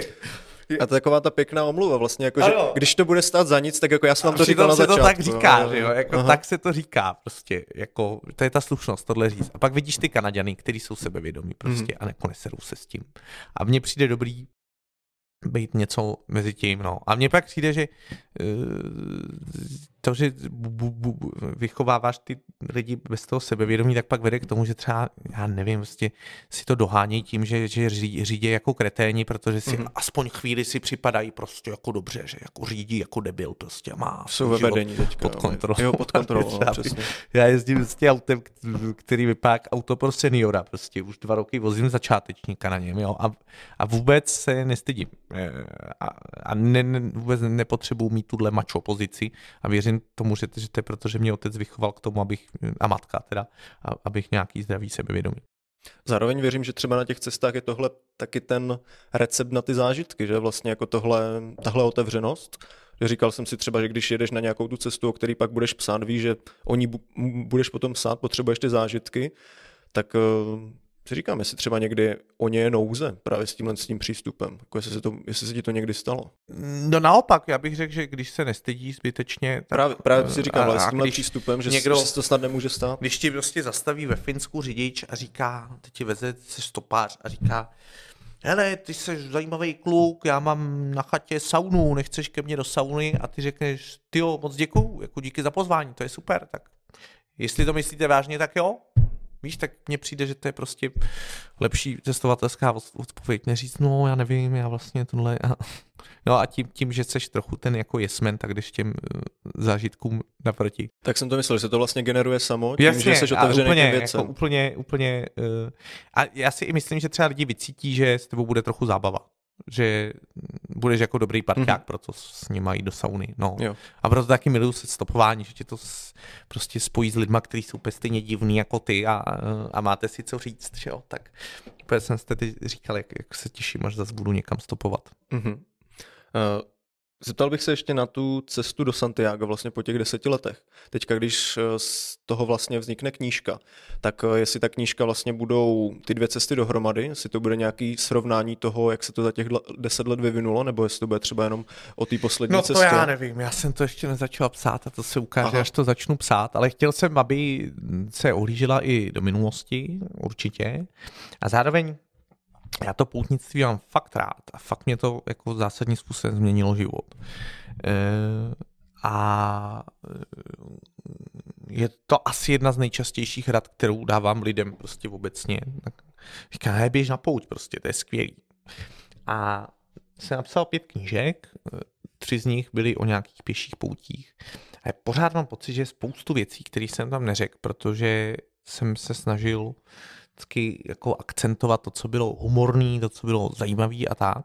A že přijde mně, že v těch knihách ještě trochu uniklo to, že to mám fakt rád a že píšu o něčem, co jako hluboce miluju a co mě naplňuje a co mě rozvíjí a v čem vidím velký smysl a co mě v životě posouvá. A mám pocit, že jsem teď ve svých 30 konečně se přiblížil tomu věku, kdy už jako necítím potřebu udělat vtip v každé větě a kdy můžu napsat knížku, která bude taky jako trochu nejenom o těch lidech a o všem humorným, co se mi na cestě stalo, ale která bude třeba trochu i dojemná. Jo?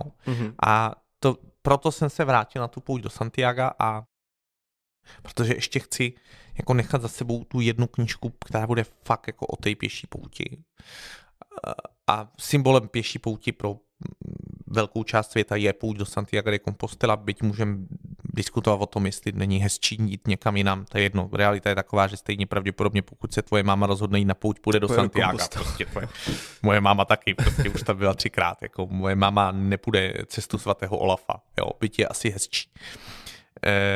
A tak, no, tak proto jsem si tohle téma vybral a já vždycky si píšu velice podrobné poznámky jako během cesty, ale jako až když zasednu k tomu stolu a začnu psát, tak se začne odvíjet ten příběh tak, jak bude v té knížce. A i proto vlastně píšu rád ty knížky s nějakým odstupem, protože už to interpretuješ jako s odstupem času, že si to všechno jako porovnalo v hlavě a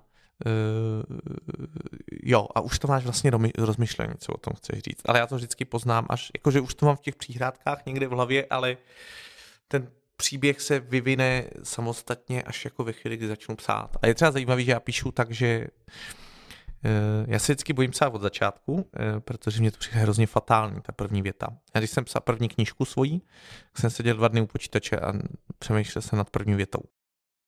A teď jsem to začal dělat tak, že já píšu od prostředka vždycky, že si náhodně vyberu prostě nějakou část té cesty a od ní začnu psát a píšu až do konce a pak dopíšu ten úvod. A píšeš v knížkách i ty sekce o autorovi, to píšeš taky ty? Jo. Myslím, že to dělají všichni, ale tváří se, že ne. Je to hrozný vždycky, já se vždycky úplně kroutím, když to mám, no. Právě, že bylo jako dobrý, že v každé knížce je vlastně popisek jinačí a v té první knížce ty jsi tam psal, že jsi enfant terrible české cestovatelské scény. Tak jsem si říkal, jestli jsi byl vlastně to zlobivé dítě na začátku, jako ty první knížky. Ale jo, že jo, tak prostě se enfant terrible, no. Já mám rád to slovo. Ale Tak protože jsem se nějak jako objevil před 10 lety, 9, začal jsem prostě, a taky jsem spoustu věcí dělal úplně jinak, než bych je udělal dneska. A já dneska, když čtu svoji první knížku, tak se mi to vůbec nelíbí, jako vůbec, jo. A je to super vidět, jak se člověk mění. A jsem tomu moc rád, že prostě mám tohle srovnání. A tak tehdy jsem se tak objevila, hodně jsem se objevila v médiích různých, poté co jsem napsal knížku o cestě do Jeruzaléma, až bych řekl, že jako naprosto neadekvátně tomu, jaký cestovatelské zkušenosti jsem za sebou měl.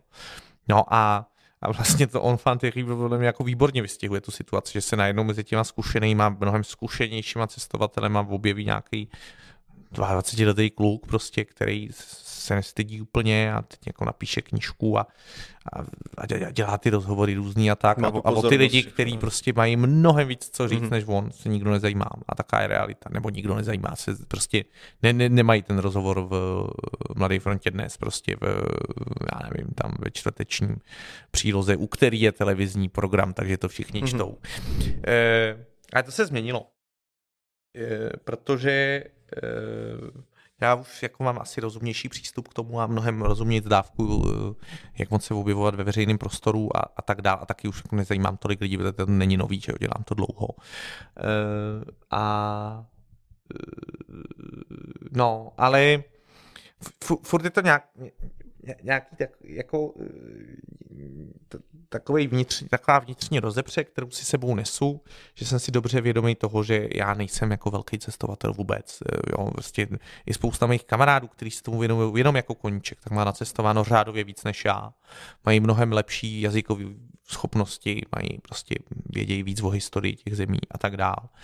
Já jenom jsem ochotný věnovat tomu ten čas a to úsilí tomu, abych prostě napsal hezký knížky o tom, který máme dotažený dokonce včetně papíru a sazby a ilustrací a je to prostě hezký produkt, který je pěkný dárek a který je lidský a prostě asi umím psát trochu, no, tak to lidi mají rádi, ale zároveň to, že píšeš cestopisy, který se hodně prodávají, z tebe nedělá velkýho cestovatele. A já sám se jako v téhle roli nevidím a vždycky mě hrozně trapný, když mě do toho někdo jako tituluje a pořád vnímám, že prostě jako nejsem český cestovatel nějak významný vůbec, jako vůbec. Já jenom píšu hezký knížky. No a je to samozřejmě, připadám si z tohohle důvodu trošku vždycky tak nesvůj mezi těma cestovatelema, který mají mnohem víc zkušeností než já prostě, no, že nechci prostě se stavět na nějaký piedestal, protože to vůbec takhle sám nevnímám, ale když se objevuješ v těch médiích prostě víc, tak to tak může vyznívat, no, ale já třeba v Českém rozhlasu bývám často, protože ví, že bydlím kousek od baráku a když jim vypadne host, tak mě zavolají. A já to mám hrozně rád, ten Český rozhlas, protože jsem tam prostě byl na stáži, pak jsem na chvíli dělal externistů a mám rád to prostředí a vím, jak je to blbý, když ti vypadne host a tak říkám, no tak já přijdu prostě, no. Tak jsem náhradník Českého rozhlasu. Ale zase na druhou stranu asi mluvíš, jako když třeba mluvíš o těch zemích, tak předpokládám, co jim tak jako mluvíš hlavně o těch místech, kde jsi byl, jakože ty jsi poznal, že jo, ty jsi poznal tím, jako tím způsobem toho života těch místních, takže k těm jako máš to právo si vyjadřovat vlastně jako naplno. Jasně, ale zároveň máš prostě lidi, který tam žili třeba roky a mají mnohem víc k tomu, co říct, než já. No, ale prostě takhle ten svět funguje. Jako já se snažím mít nějakou sebereflexi a třeba jako odmítat rozhovory, kde by podle mě se měl vyjádřit nějaký odborník. Třeba když začala válka o Náhorní Karabách, tak se mi párkrát stalo, že se mě ozval nějaký novinář, abych na to řekl svůj názor a já se říkám, hele, napsal jsem žertovný cestopis o tom, jak jsem navštívil Arménii, Gruzii a Náhorní Karabách, ale absolutně nemám žádný mandát na to, abych se vyjadřoval k tomu konfliktu. Prostě obraťte se nějakého odborníka k tomu tématu. Jo. A když třeba nějakého odborníka znám, tak je přesměruju dál. No a snažím se fakt jako vyjadřovat jenom k tomu, čemu rozumím, ale já vím, že to vypadá na mnoze jako alibismus, ale vlastně ta myšlenka jako nechme ať se k těm věcem vyjadřují fakt odborníci, kteří tomu rozumějí. Mně přijde jako docela důležitá myšlenka, kterou bychom si měli připomínat. A snažím se mít tuhle soudnost, že ti moc rád řeknu, moc rád se ti vyjádřím, já nevím k tomu, co je podle mě hezká destinace pro dovolenou v Evropě, ale prostě už nebudu jako se vyjadřovat k tomu, co si myslím o válce na Ukrajině. Hrozná věc, jako, ale nevím vlastně, jako nevím, kde má, co všechno má Ukrajina dobít zpátky a tak dál. Jo, prostě o tom ať mluví prostě nějaký politologové a historici a tak dál. No.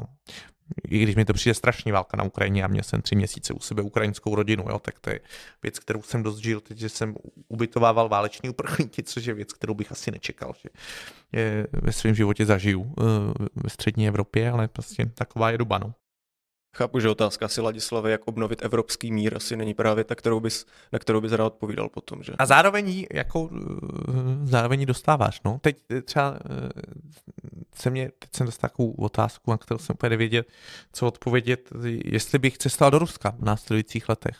Mhm. Já nevím, ale mně přijde, že vlastně to cestování je věc, která vždycky stála prostě mimo ty politický témata. Že se cestovalo zatím, aby člověk poznal ty místní lidi, aby poznal, aby si rozšířil, že to je jako listovat v encyklopedii. Že jo?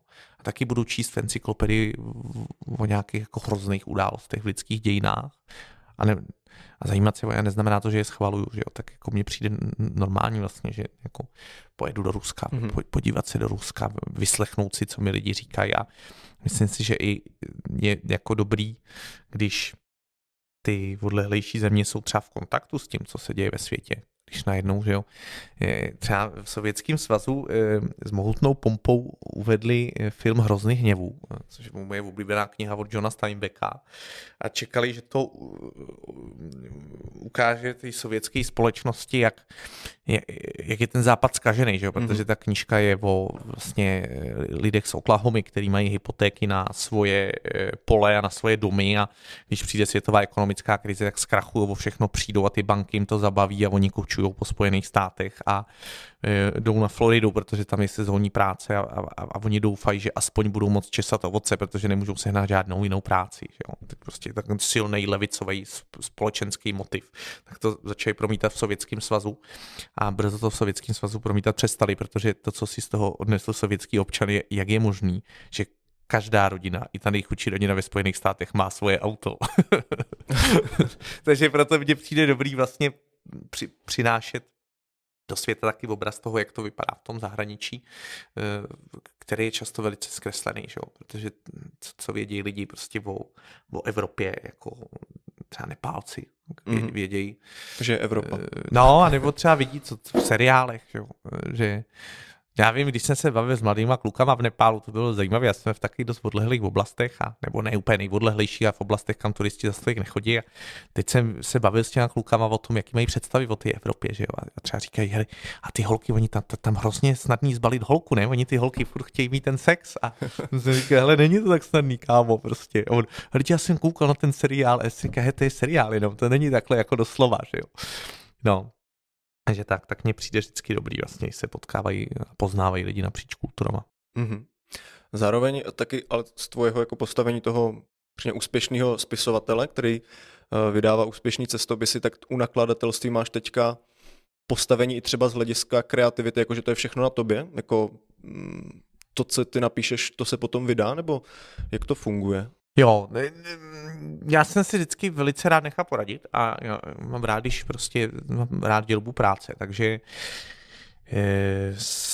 to u nás, já píšu už 5. knížku pro Albatros, jo, baví mě prostě nějaká loajalita, prostě spolupracovat s tím jedním nakladatelem, a vykrystalizoval nám takový systém, kdy mám svýho editora, mám 3 korektory, což je jako trošku asi nadstandardní přístup, že se často ty korektury dělají jenom 2, my děláme 3. Mít editora není zas tak běžný v knižním světě. Neříkám, že se to nedělá, ale nedělá se to vždycky. Je to spíš něco, co jsem si přinesl jako z novinářského světa a v zásadě to dělám tak, že prostě jako napíšu ten text, nebo přinejmenším jeho část a pak to konzultuju s editorem, což je člověk, který škrtá, ptá se a říká, hele, tohle bych chtěl rozvést, tady jsem trochu zíval, tohle mně přijde jako příliš... já nevím, odvážné tvrzení, nebo tohle mně přijde moc, že zobecňuješ a tak dál. A vlastně zrevidujete spolu ten text a já hodně škrtám vlastně v tom, co napíšu, jo, a jsem to dělal dvakrát s Markem Šálkem, teď naposledy jsem měl dokonce 2 editory a bylo to jako opravdu hodně přepisování, ale vím, že je lepší díky tomu ta knížka. Mm-hmm. No a pak jsou 3 kola korektur, kdy se vyloženě vychytávají ty překlepy a nějaký prostě takový jako faktografický chyby, když ti stejně vždycky něco uteče. A pak věnujeme velkou pozornost sazbě, tomu, jak vypadá vlastně ten layout takzvaný, ilustracím. I když ilustrace dělá Lukáš Tomek a to je jeho autorská věc, já jenom Lukášovi zadám náměty, napíšu mu nějakou impresi, kterou by to mělo vyjadřovat, dám mu k tomu třeba fotky pro inspiraci a je to na Lukášovi. Nicméně, jo, vlastně snažím se, můžu si psát, o čem chci naprosto. A jsem tomu velice rád, že mám podporu svého nakladatelství v tomhle. A samozřejmě je to daný tím, že se nám daří prostě prodávat slušný náklady. Ale zároveň se snažím s touto zodpovědností nakládat rozumně a nedělat to tak, jako že bych byl ve fázi, kdy si řekl, jak já si můžu psát, co chci, tak to tam vytmavím, to tam napíšu. Jo, ne, vlastně snažím se to psát tak, aby to zajímalo čtenáře a snažím se to prostě co nejvíc konzultovat s lidma, kteří tomu rozumí, aby jsme to společně odladili do podoby, která je pro ty čtenáře přínosná, zajímavá, zábavná. Jo.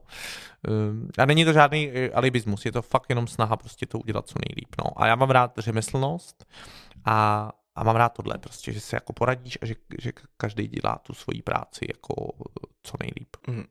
Přijde ten český knižní trh takovej jako zajímavý, nebo víš třeba, jaký je přístup jako k člověku, který třeba přijde s prvotinou do nakladatelství, jak vlastně k němu přistupuje třeba velký nakladatelství nebo vůbec nakladatelství? Tak český knižní trh má několik specifik. Jo. První specifikum je, že u nás vychází enormní množství titulů. Jsou to tisíce a tisíce původních českých titulů ročně, což vzhledem k tomu, jak jsme malý trh, tak je jako fakt hodně. Za druhý jsme velmi čtenářský národ, že prostě na počet přečtených knih, já myslím, že průměrný Čech přečte asi 14 knih ročně. Jo. Máme nejhustší síť veřejných knihoven na světě. Je to tak, že asi na 3000 Čechů připadá jedna knihovna. A že prostě to čtení jako u nás je velký fenomén, vydává se hodně knížek, ale tím, že prostě to není zas tak velký trh jako ekonomický, protože ty tituly si zas konkurujou už jenom navzájem. Nějaký slušný náklad u nás jsou 3000 kusů, už jako fakt dobrý náklad vlastně. Tak tam vlastně nemáš ty peníze na to, aby si to s autorama prvotiny mohlo dělat jako precizně, protože některé knížky vydělají hodně peněz těm nakladatelstvím, ale nikdo neví předem, který to budou. A když za tebou přijde autor prvotiny, můžete to zkusit, občas se něco jako hodně ujme, ale řada těch titulů bude prodělečná pro to nakladatelství. A to nakladatelství prostě nemůže ti věnovat takovou péči jako autorovi prvotiny, protože prostě neví, jestli to bude úspěšný. A já jsem s tím taky prošel, když jsem psal první knížku, obal byl hnusnej, nemohl jsem s tím nic moc dělat, prostě se spoustu věcí jsem nesouhlasil a cítil jsem se možná až trochu ukřivděnej tehdy, ale vlastně dneska s odstupem času a s vědomím toho, jak ten trh funguje, si uvědomuji, že to jako moc jinak dělat nejde za těch současných podmínek. Určitě by pomohlo třeba to, kdybychom nebyli zemí, která má prakticky nejvyšší DPH na knížky v Evropě. Jo, my máme 10% DPH na knihy, což je v evropském kontextu fakt hodně, protože většina zemí nemá žádný DPH na knihy. A těch 10%, kdyby se najednou mohlo jako přerozdělit mezi autory a nakladatele, tak by udělalo velký rozdíl na tom trhu. a neexistuje zas tolik úplně jako literárních grantů a systémové podpory pro ty začínající autory. Tím nemyslím autory prostě nějaký žánrový literatury, jako píšu já, ale ty velký autory, prostě, o kterých se jednou budou učit děcka ve školách, jako je Tučková třeba. Jo? Prostě tak si myslím, že není úplně jako systém dostatečně vyvinutý, který by tyhle mladý talenty podporoval. A bohužel prostě je to tak, že i ty velký autoři prózy prostě musí k tomu pracovat, že nemůžou být spisovatelé na plný úvazek. No. Tak bych se chtěl na závěr právě zeptat, jestli máš nějaký stručný takový důvod, vlastně který stojí za tvojím úspěchem. Vlastně jako za tím, že tvoje cestopisy prorazily. Já si myslím, že se řada věcí děje náhodou, že doba vytvoří nějaké podmínky, na který najednou někdo nasedne. Jo. A kdyby přišel 10 let dřív, tak třeba to nikoho nezajímá. A mně přijde, že v té době, kdy já jsem začal psát svoji první knížku, tak byla taková doba, kdy se hodně vlastně se začínalo takový, po ekonomické krizi začínalo takový období jako extatický, kdy lidi hodně cestovali a měli peníze a hodně kupovali ty věci a tak. A hodně se zajímali o ty vzdálenější destinace, to byl takový velký trend, tehdy cestovat na ten Kavkaz a cesta do toho Vietnamu a tak. A myslím, že to je trend teda dodnes. A existoval tehdy na tom knižním trhu vlastně takový přesvědčení, že už ten cestopis je trochu mrtvý žánr a nic moc, co by bylo.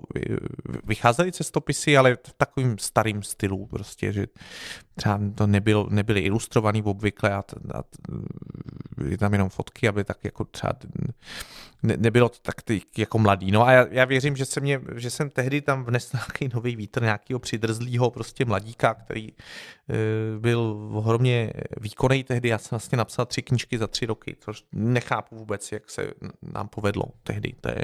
A já do dneška, když se o tom bavím s někým z knižního trhu, tak říká, to není možný, jak jste to dělali, že jste prostě každý rok se vydal někam na cestu a napsal si o tom knížku, která vyšla na podzim. Já nevím, prostě jsem, tehdy byl jsem mladý, prostě nepotřeboval jsem spát, jo, a jsem plnej jako elánu. No a shodou okolností jsem prostě přišel v dobu, kdy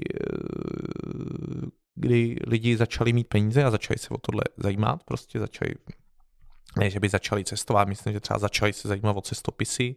Napsal jsem 3 v krátkém čase a především, a to je nejdůležitější, jsem se obklopil lidma, kteří dělali svoje věci dobře, dělali svoji práci dobře, kteří mi dobře poradili a kteří za mnou stáli a taky trošku korigovali to moje mladické nadšení. A zároveň mi velice pomohl ten zájem médií, který zpětně si uvědomil, že byl jako neadekvátní tomu, co jsem vytvářel. Že.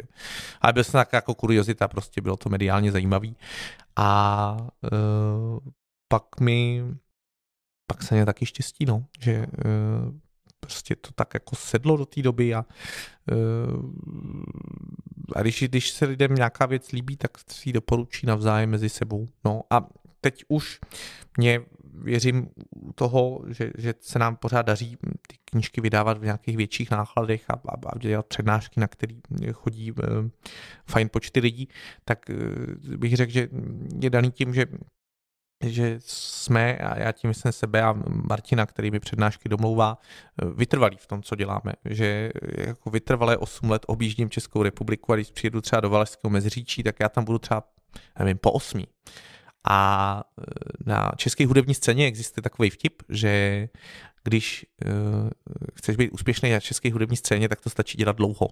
A mně přijde, že s tímhle je to podobný, že prostě když jako 8krát přijedeš do Valašského Meziříčí a nikdy ty lidi nesklameš a vždycky je to pro ně fajn, tak oni rádi přijdou znova. A já se snažím hledat tu řemeslnost a dbát na nějaký prostě principy, které jsou úplně nezcizitelné, což je pro mě třeba to, že vždycky, když mám přednášku, tak přijedu na místo o 2,5 hodiny dřív, aby se to všechno v klidu připravilo a nehrozilo, že lidi budou sledovat, jak tam běhám s projektorem a že prostě řešíme detaily a vždycky jsme to dělali, že řešíme, jaký je vzduch v sále, jaká je tam teplota, jestli udělat přestávku nebo ne, jakou můžeme udělat kapacitu sálu, aby tam lidem bylo příjemně a snažíme se řešit detaily a věřím, že je z těch knížek i z těch přednášek cítit, že nám záleží na těch čtenářích a na těch návštěvnících.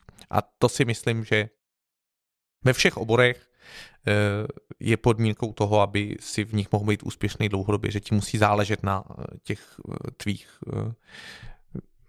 nechci říkat zákaznicích v našem případě. Posluchačích, řekněme. Čtenáři a posluchači. No. Já myslím, že to je vidět na knížkách a i na přednáškách. A budu přát, ať se to daří dělat dál, kontinuálně do budoucna.